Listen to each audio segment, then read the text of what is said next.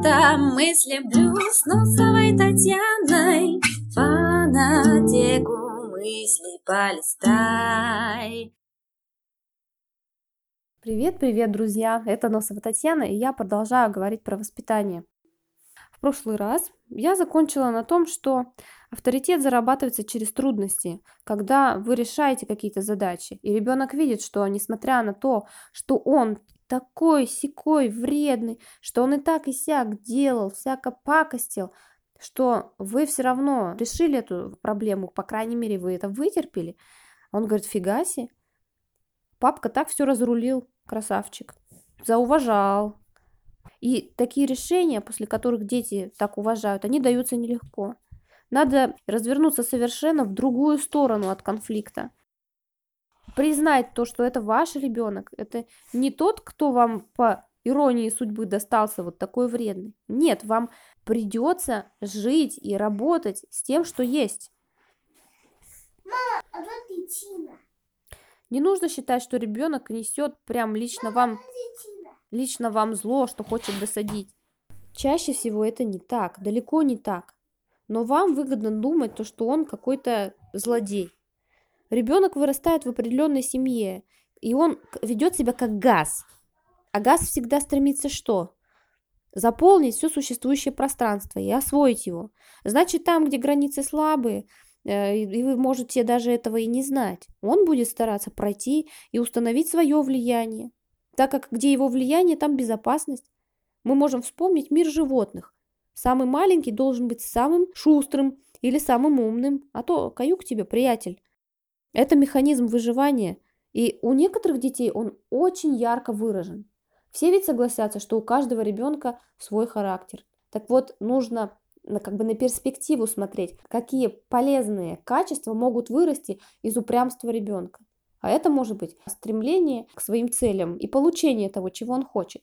Только нужно научить ответственности и то, что результат все равно будет, от любого действия, и ребенок встанет лицом к лицу к результатам своего же труда, своего же поведения. То есть и это уже будет не изменить.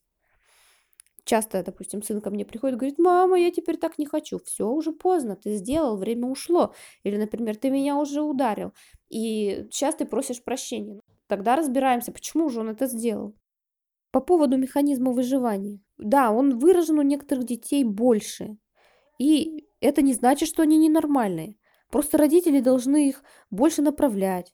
Я понимаю, хочется наорать, не разобравшись. Но лучше спросите, чего он хочет, какой результат хочет получить. Дети удивительно быстро могут схватывать даже абстрактные понятия. Я на своем сыне это пробую и стараюсь объяснять ему, а потом отправлять в свободное плавание. Я ему рассказываю про физические законы, про инерцию, как падают предметы, как бьется стекло, то есть что ожидать, про эмоции, про причинно-следственные связи здоровье, где какие умения он может применить во взрослой жизни. И это легче, чем бороться с его истериками, из которых он все равно выходит победителем. Так зачем тратить нервы? Там, где не очень опасно, можно позволить ребенку набить шишки. Он и спички уже пробовал, и зажигалки, он и ножи уже брал, и инструменты. Зато он доверяет мне, спрашивает и берет пример. А это стоит намного дороже, чем просто на пустом месте какой-то заработанный авторитет. Иногда я и расстраиваюсь, а он подходит и говорит, что случилось, моя милая хорошая, не плачь, давай все исправим.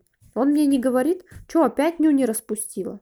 То есть ребенок, когда он видит ваше терпение, даже если вот он кричит, у него плохое настроение, а вы остаетесь его тихой заводью, он потом поймет, что вот это правильное поведение и тоже будет так себя вести. Поэтому самый главный посыл – наблюдайте за собой. Но теперь уже все, живой человек, вот он тут. Живой человек, вот он. Вы можете его напитать либо чувством отвращения к нему самому, либо что-то сделать более позитивное, понять, что все не зря. Но не надо думать, что это полный бред, и что да и так сойдет, что ничего не произойдет произойдет. Вы увидите свои же собственные «отвали», «отвяжись», «ты меня бесишь». Вот это все вы увидите. И мат увидите, все. Я просто думаю, что вы ленивые родители. Или предки, шнурки в банке.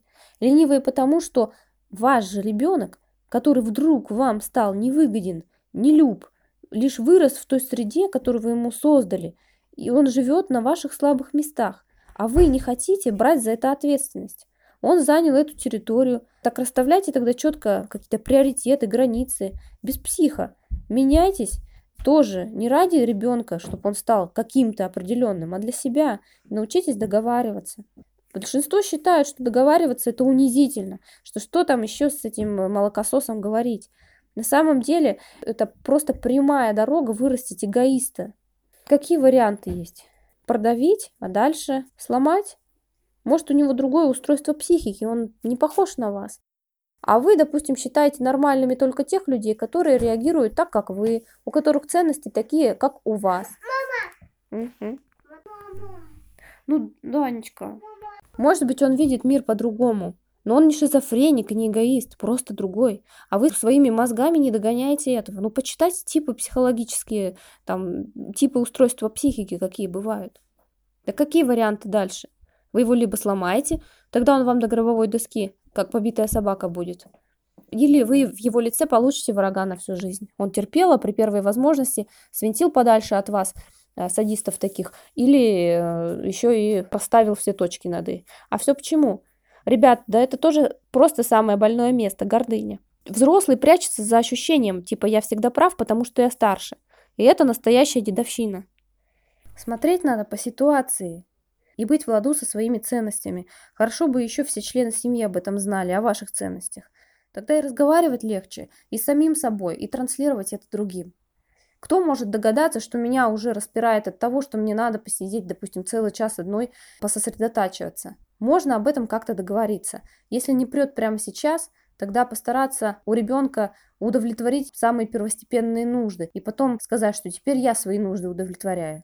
Я настаиваю на том, чтобы бестолковый детский террор был окончен, чтобы отношение к детям не зависело от того, как с нами поговорил сегодня начальник, или от того, что я не успел с утра выпить кофе. Еще меня удивляет злость на детей, когда они не хотят лечиться. Ну что поменяется? Брызнет ребенок в нос три раза в день, или два, или даже один. Я научила сына капать в нос, запускать ингалятор, сам химичит. Зато мама не лезет, он доволен, что самостоятелен. Объяснять, конечно, долго. Хочется, чтобы здесь и сейчас вот это вот нетерпение, а, непреклонность, это все портит. Не надо также покупать детей конфетами, мультиками. Сын иногда говорит, я это сделаю, а потом ты дашь? Я отвечаю, что дам в любом случае, но сначала надо делать то, что важнее. И вы, дорогие родители, помните, важнее то, что ребенок в любой ситуации может чему-то научиться. И научиться от вас. Это лучше, чем от кого-то другого увидит, что вы в любой ситуации орете, так он и будет орать. И это станет тоже его нормой и его типом поведения. Эти самые паттерны, что в переводе с английского образцы, они так и закладываются. Потому что вы в любом случае для него авторитет, хочет он этого или нет. Дети – это лучшие тренажеры. И для ума, и для задницы. Вашей. Не обижайтесь, я сама свою тренирую, вот уже 4 года. Если вы хотите заняться творчеством и думаете, как бы развить в себе эту смекалку – Тогда дети это то, что вам нужно, потому что, как говорится, у вас всегда будет рояль в кустах. Вы сможете из любой ситуации сделать что-то интересное. И не надо думать, опять же, что вы унижаетесь. Просто у ребенка большая потребность в творчестве, в интересах, в познании мира. И если он будет видеть ваше унылое лицо, то он и на него будет реагировать соответствующе. Ну, бывают ситуации, ну все капец, все достало, все валится из рук, там, ну проорались. Все равно можно исправить эту ситуацию. Поговорить, обняться, сказать, блин, я тебя все равно люблю. Давай как-нибудь по-нормальному, не хочется мне на тебя орать. Мы, например, вот так с сыном как-то посидели и договорились так. Я спрашиваю, а что мне делать, если ты все равно меня не слушаешься? Он говорит, а ты мне скажи, перестань, перестань. Я говорю, договорились. Пожали руки. Конечно, иногда бывают и срывы, но надо смотреть тоже по каким основаниям. Поэтому я желаю вам всем быть исследователями. Вы не прочитаете ни в одной книге, что надо себя вести так, а не иначе. Вы уникальны, и ваш ребенок уникален, но все-таки он больше заточен под вас, под ваши слабые стороны. Поэтому старайтесь вместе с ребенком как-то развиться, выправить ситуацию. Пусть это будет как ровно натянутая раскладушка или батут, чтобы все у вас было классно, чтобы вы подпрыгивали от счастья, когда видите своего ребенка, когда общаетесь с ним, а не строите кислую мину. Я решила раскрасить эту аудиозапись небольшой композицией. Споем ее вместе со Стиви Уандером. Итак, Стив, спасибо тебе большое за то, что ты сочинил прекрасную композицию. Но как же она связана с детьми? Дело в том, что эта песня о том, как мужчина, плохо относясь к своей женщине, просто-напросто потерял ее, ну даже потеряет, потому что рядом ходит уже другой, любящий, так скажем, да, и он готов дать всю любовь вот этой вот девушке. Это очень похоже на наших детей, на эту ситуацию, когда если мы не даем сами любовь детям, они ищут того, или их ищут те, кто эту любовь им готов дать. Her precious sweetheart, she is so faithful, she is so true. Oh yeah, dream a tumbling, her world is crumbling because of you. Ha ha. When you hurt her just once too much, and when you finally lose your tender dooby dooby doo da dee. For feet may wander, heart may swim. Oh yeah, shooby dooby dooby doo da dee. Love will send you, baby, straight to him.